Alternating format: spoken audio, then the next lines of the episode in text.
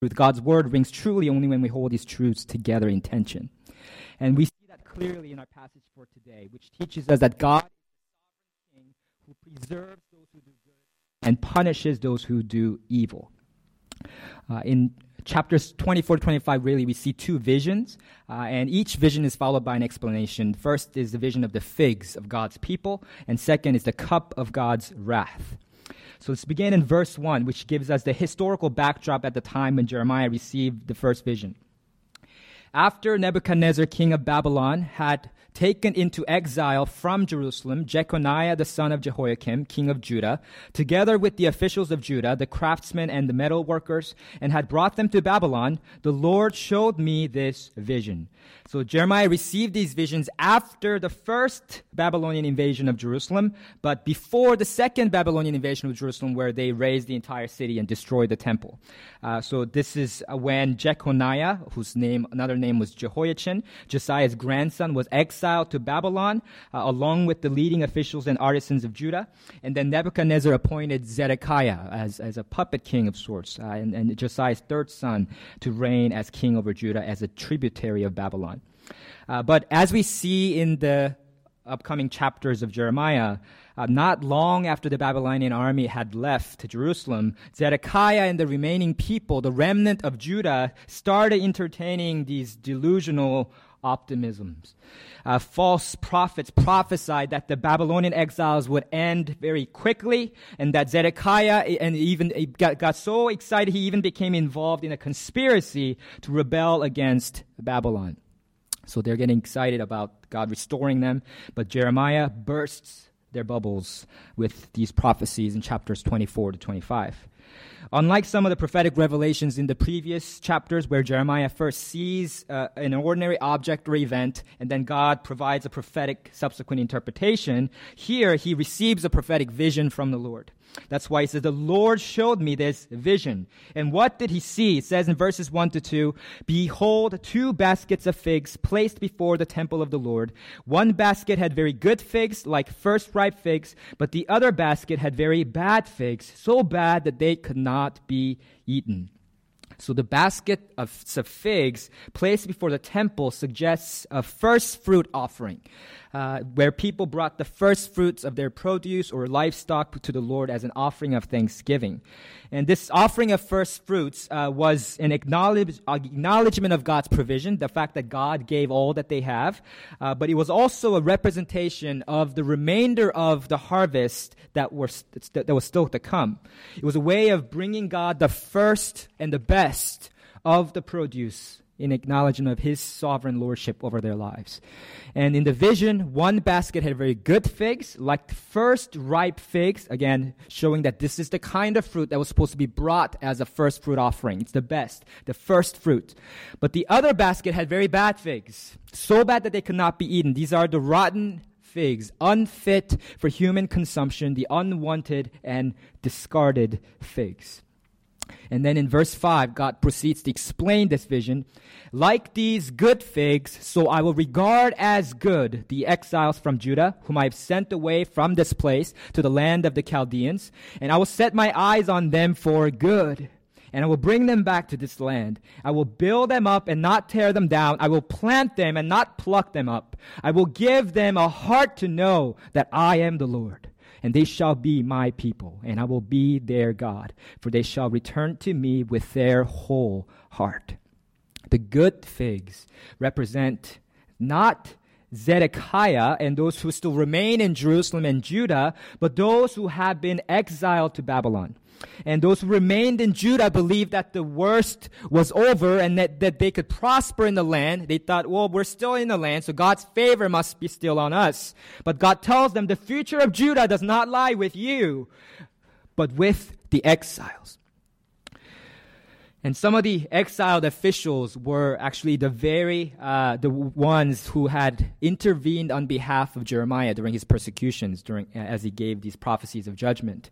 Uh, but because these officials were exiled, uh, and as recorded in, uh, we see their protection in chapters 26 and 36. Because they were exiled in their absence, Jeremiah undergoes some of the greatest suffering and persecution that he's ever experienced up to this point. Uh, so the remaining people are not uh, faithful people. Uh, and he says that God, those good figs, God will regard as good, the exiles. And, and, he says that he will set his eyes on them for good. And he build them up, plant them, give them a heart to know him. And why does God promise to do this for these people? He says, because these people, they will return to God with their whole heart. Right? The fact that they'll return to God with their whole heart shows that they were not wholeheartedly following God previously. They too had turned away from God, like the remnant that's those who are still remaining in Judah. But after their experience of God's judgment in exile, they who had formerly turned away from God will repent and return to God with their whole heart. So how we respond to God, this passage is teaching us, how we respond to God's gracious overture matters. Our actions, our choices have consequences. And we are responsible for them and accountable to God for them. And, and so, thankfully, for the exiles in Babylon, God's punishment had proved to be a form of loving discipline that turns them back from their sins and back toward God. So, this is instructive for us as God's people who experience his loving discipline. We should not despise the Lord's discipline or be wary of his reproof because the Lord reproves those whom he loves, as a father the son in whom he delights. Any discipline we receive from the Lord is an invitation to return to him. It's therefore not a sign of God's hatred, but a sign of God's love, the Father's love for us. In contrast, God says in verses 8 to 10, like the bad figs that are so bad they cannot be eaten, so will I treat Zedekiah, the king of Judah, his officials, the remnant of Jerusalem who remain in this land and those who dwell in the land of Egypt. I will make them a horror to all the kingdoms of the earth, to be a reproach, a byword, a taunt, and a curse in all the places where I shall drive them. And I will send sword, famine, and pestilence upon them until they shall be utterly destroyed from the land that I gave to them and their fathers. So apparently, some of the people of Judah had fled the Babylonian invasion to uh, Egypt as refugees. Uh, and the remnants of Judah and the refugees in Egypt will both be treated badly like the bad figs that they are, that cannot be eaten. And the repetition of the word land really highlights the irony of this, right? Those who have been sent away from this place to the land of the Chaldeans, God says, I will bring them back to this land. But then those who remain in this land and those who dwell in the land of Egypt, God says, shall be utterly destroyed from the land that I gave to them and their fathers. The complacent remnant in Judah are about to be very surprised. They're th- thinking to themselves, we're here, it's all good, everything's going to get better from now on. But God says, not so fast. They will be destroyed from the land, and it's those who have been exiled to Babylon that will be restored by God. And then in chapter 25, uh, 1 to 14, uh, we backtrack a little bit in history and hear Jeremiah's prophecy concerning Judah in the fourth year of Jehoiakim, the son of Josiah, king of Judah.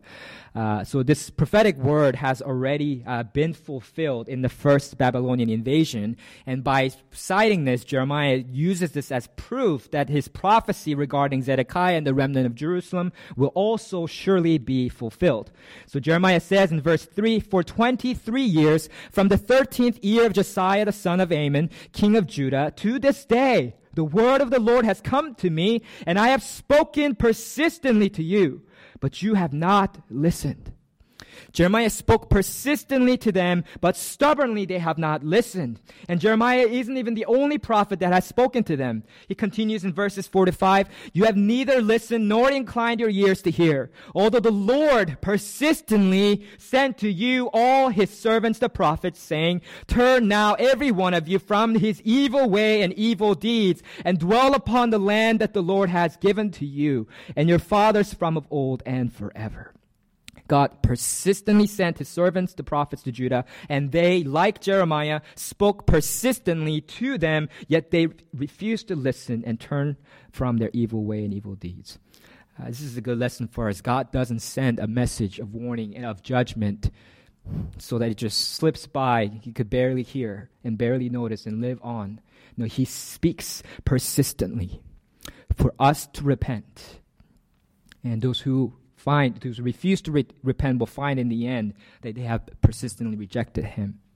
And as verses 6 to 7 say, God had said to them through his prophets, Do not go after other gods to serve and worship them, or provoke, or, or provoke me to anger with the work of your hands. Then I will do you no harm. Yet you have not listened to me, declares the Lord, that you might provoke me to anger with the work of your hands to your own harm. The word harm used here twice in verses 6 to 7, and the word evil used twice in verse 5 are the same Hebrew word, which shows the relationship between the two. It's because of their evil that evil from God is coming. It's because of the harm that they do that God has designed harm against them. And this Hebrew word is the same word that was translated earlier as bad to refer to the bad figs. They are the bad figs who do bad things and therefore they will be treated badly. God is just and he will punish evildoers. And our sins have consequences, and all of us will be held accountable by God. And what exactly is the harm and evil that God's people did? Their evil is summarized as idolatry. The sin of going after other gods to serve and worship them, provoking God to anger with the work of their hands. Instead of worshiping the God who made them with his hands, they were worshiping so called gods that they made with their own hands. That's the folly of idolatry. And we are so prone to it.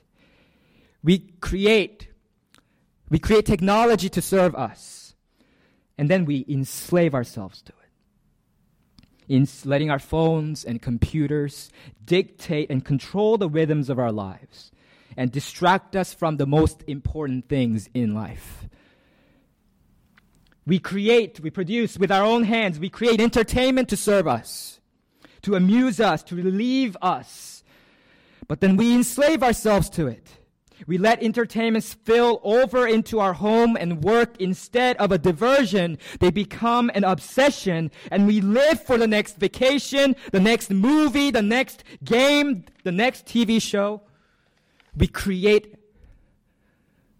idols with our own hands. We create alcohol and recreational drugs to make us merry. And then we enslave ourselves to them and become depressed and unhappy addicts. We find a job and we work hard so that we can make a living. And then we enslave ourselves to our jobs and get consumed with climbing the corporate ladder, no longer working for a living, but living to work. We create grades. We create grades to ensure our learning. And then we enslave ourselves to getting good grades, taking shortcuts and cheating to make the grade at the expense of our learning. Could think of so many more examples. We give birth to children. We love and nurture them, and then we enslave ourselves to them. As if they have the power to confer on us our sense of success and identity. As if how quickly they reach their developmental milestones and how smart they are, what colleges they go to, what kind of jobs they get, have, and how much money they ultimately make define us. This single verse concisely and profoundly sums up the human predicament. We provoke God, who created us with his own hands, by worshiping the work of our own hands. Therefore, thus says the Lord of hosts in verses 8 to 11 because you have not obeyed my words, behold, I will send for all the tribes of the north, declares the Lord, and for Nebuchadnezzar, the king of Babylon, my servant. And I will bring them against this land and its inhabitants, and against all these surrounding nations. I will devote them to destruction and make them a horror, a hissing, and an everlasting desolation. Moreover, I will banish from them the voice of mirth and the voice of gladness, the voice of the bridegroom and the voice of the bride, the grinding of the millstones and the light of the lamp voice of mirth, gladness, bridegroom and bride, the grinding of millstones, and the light of lamp. These are all signs of life and human activity. And all of these will season the land. And interestingly, here, God calls Nebuchadnezzar the king of Babylon. Look in verse 9. What does he call him? My servant. In the same way, the exact same way that he had used to call his prophets my servants in verse 4. This shows something remarkable about God's sovereign power because obviously Nebuchadnezzar, as you can see in the context, it was not God's servant in the same way Jeremiah was God's servant. Jeremiah was someone who knew the Lord and was committed to following him at all costs. Nebuchadnezzar, on the other hand, is a pagan king who does not know the Lord and has no interest in following him. And yet, within God's sovereign plan, Nebuchadnezzar, like Jeremiah, is doing God's bidding. He is God's servant. Because God rules over all the nations, because he is the king who sovereignly directs the course of history, he is God's servant. And this is cause for us to rejoice as those who belong to God. Some people tell me, well, if God is truly sovereign, as you say he is, that means his sovereign hand is behind even all of our sufferings and misfortunes. How can such doctrine provide comfort for people who are in distress? Doesn't that make God a cruel tyrant? Nonsense, I say. Why? In fact, the alternative scenario where God is not in full control of everything that happens is terrifying and provide no comfort for those who belong to Him. Imagine, let's say there's a family member of yours who just made a terrible mistake, a life altering mistake. And imagine that God is not sovereign over history and over his life. How can you comfort that family member? What are you going to tell him? Well, this really was your fault after all, and there's nothing you can do to change it. You really messed up God's plan for you this time. Comforting. What if someone is a member of an oppressed minority?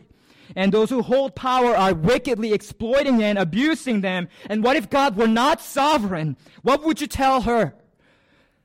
How would you comfort her? Well, God's not evil. These people are evil. God just can't control these evil people. You're just going to have to deal with these evil people until you get to heaven, I guess. These kinds of setbacks and suffering in our lives would be utterly devastating and disheartening if it were not for the fact that God is sovereign. If these things happened outside of God's power, it would be devastating. And because God is sovereign in and through all situations and circumstances and people, Romans 8 28 tells us that we, we know for those who love God, all things work together for good, for those who are called according to his purpose. God's sovereign plan goes forward through those who submit to him and through those who resist him. That's how far reaching God's rule and power is. And God's prophets and the world's tyrants are likewise God's servants. Let this truth be a comfort to you this morning. Think about that person or thing in your life that you think has the power and potential to derail your plans and ruin your life. Maybe it's that big exam that's coming up or a performance review at work. Your professor who can pass or fail you. That hiring manager that can give you that dream job that you want or leave you unemployed. Your boss who can relocate you or fire you. Or that government official that can take away your vouchers or deport you from your country. They are not in control of your life. God is in control of your life. They are but God's servants. Do you get this? What freedom you will experience if you really believe this truth. And what peace will fill your heart no matter the circumstances in your life. And the fact that even Nebuchadnezzar is serving God highlights the absurdity of Judah refusing to serve God. Verse 6 says that in spite of God's command, the people of Judah went after other gods to serve and worship them. Yet little did they know that even in their disobedience, they are serving and advancing the purposes of God, because for their stubborn refusal to serve the Lord, in verse 11 says that they will serve the king of Babylon 70 years. Because Judah refused to serve the true God, they will be reduced to serving men who claim to be God. Now, this period of subjugation will be 70 years. Uh, and 70 is a symbolic number of fullness and completion. Uh, for example, in Genesis 10, uh, 70 nations are used to represent all the nations that are scattered throughout the earth. Uh, and in Exodus 24, uh, 70 of the elders are selected to represent the entire camp of Israel before God. Uh, so likewise, 70 years represent the full span of life. So that's why Psalm 90:10 says, "The years of our life are 70." Or even by reason of strength 80. Yet their span is but toil and trouble. They are soon gone, and we fly away. So the 70 years, they represent uh, the full normal lifespan and not necessarily a literal 70 year period.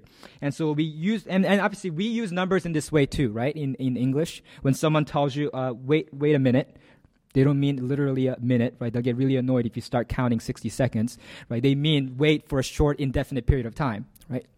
And likewise, when someone says, oh, hey, she went the whole nine yards, right? Doesn't mean she went literally nine yards. It means she went all the way. We use numbers in these symbolic ways all the time, and that's what the Bible does too. So it doesn't mean the literal 70 years here, but it gets close because it represents a lifespan. It, this prophecy was fulfilled at the fall of Babylon in 539 BC, which was literally 66 years after Nebuchadnezzar's ascension to the throne in 605 BC. Now, Nebuchadnezzar and the Babylonian Empire themselves will not escape God's judgment, and after God has used them to punish the other nations, they themselves will be punished for their sins. So God says in verses 12 to 14, Then after 70 years are completed, I will punish the king of Babylon and that nation, the land of the Chaldeans, for their iniquity, declares the Lord, making the land an everlasting waste. I will bring upon that land all the words that I have uttered against it, everything written in this book, which Jeremiah prophesied against all the nations. For many nations and great kings shall make slaves even of them, and I will recompense them according to their deeds and the work of their hands. So God's justice will prevail in the end. And so even if it seems like evildoers are getting their way, and if God's using them to work His purposes in our lives, we could still trust that in the end, God's justice will prevail and that He will punish those who deserve His punishment in due course. God preserves those who do good and punishes those who do evil, and no one will escape His fair and exacting judgment. So all of that is really a summary and explanation of the vision of the figs. And then starting in chapter 25 verse 15, God uses a different image to address the nations. Jeremiah says in verses 15 to 16, Thus the Lord, the God of Israel, said to me, Take from my hand this cup of the wine of wrath, and make all the nations to whom I send you drink it. They shall drink and stagger and be crazed because of the sword that I am sending among them.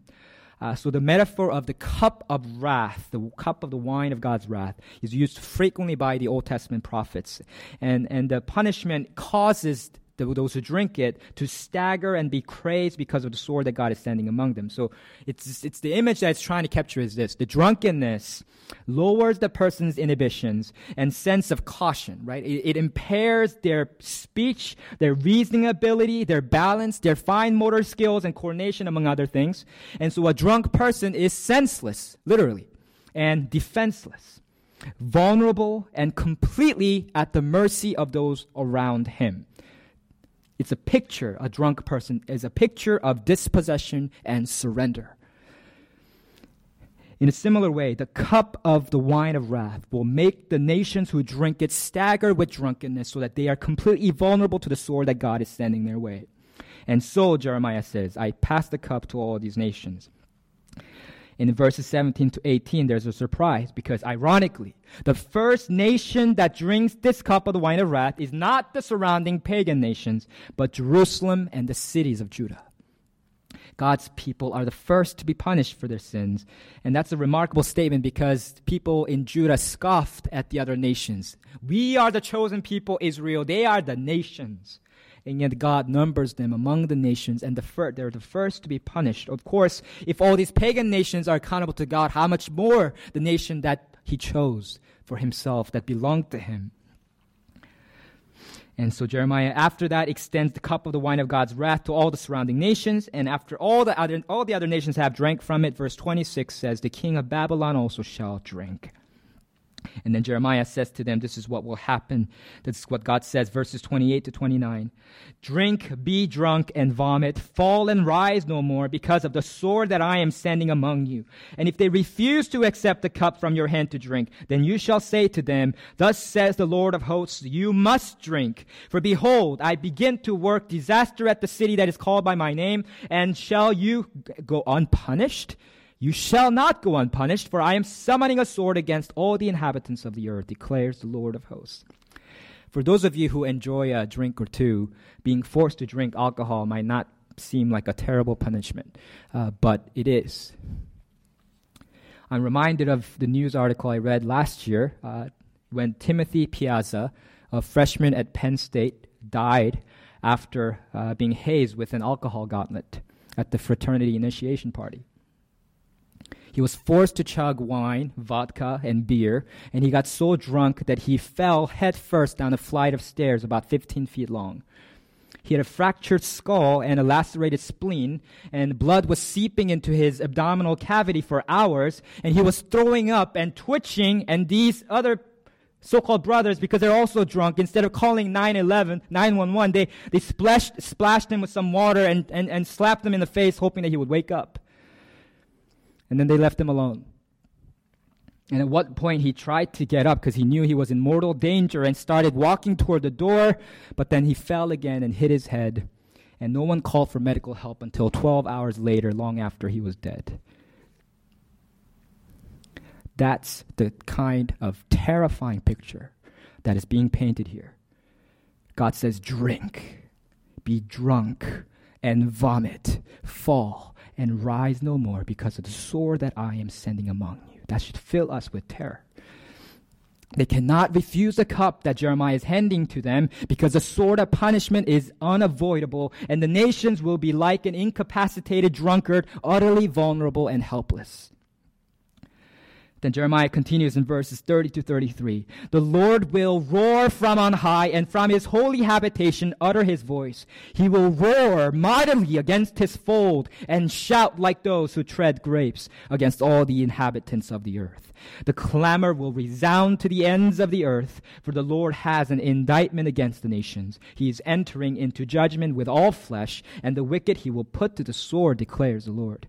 Thus says the Lord of hosts Behold, disaster is going forth from nation to nation, and a great tempest is stirring from the furthest parts of the earth, and those pierced by the Lord on that day shall extend from one end of the earth to the other. God will come against nations with his fierce judgment, and his coming is compared to roaring thunder and a lion's mighty roar. A lion, of course, is a symbol of courage, royalty, and power. And, and I once was fortunate enough to, to catch two uh, male lions at the Bronx Zoo having a roaring contest. It was awe inspiring. They say that a lion's roar can be heard five miles away that awe inspiring and fear provoking roar of a mighty lion captures, aptly captures the fierce judgment with which the King of Kings will come. And that metaphor is continued in verses 34 to 38. Jeremiah says in verse 34, Wail, you shepherds, and cry out and roll in ashes, you lords of the flock, for the days of your slaughter and dispersion have come, and you shall fall like a choice vessel. As I mentioned last week, shepherds are a, a, metaphor for rulers of the nations. And since they did not shepherd their people properly, but slaughtered them and scattered their people, their flock, the shepherds themselves now will be slaughtered and scattered by the lion. That is the Lord. And they shall fall like a choice vessel. We've seen the image of the broken vessel in previous chapters. It's the picture of a delicate, fine vessel that crashes and and is broken to all kinds of pieces. And verses 35 to 38, they say that no refuge will remain for the shepherds, nor escape for the lords of the flock. A voice, the cry of the shepherds, and the wail of the lords of the flock. For the Lord is laying waste their pasture, and the peaceful folds are devastated because of the fierce anger of the Lord. Like a lion, he has left his lair, for their land has become a waste because of the sword of the oppressor, and because of his fierce anger. Earlier in verse 30, it mentioned God's roar, his voice, and his shout. And those three words are contrasted here with the shepherd's voice, cry, and wail. God roars and the shepherds whimper. God shouts in triumph and the shepherds wail in defeat. When God visits judgment upon the nations, no matter how powerful they are and how seemingly indestructible they are, they will be like the shepherds who run before the lion who has left his lair.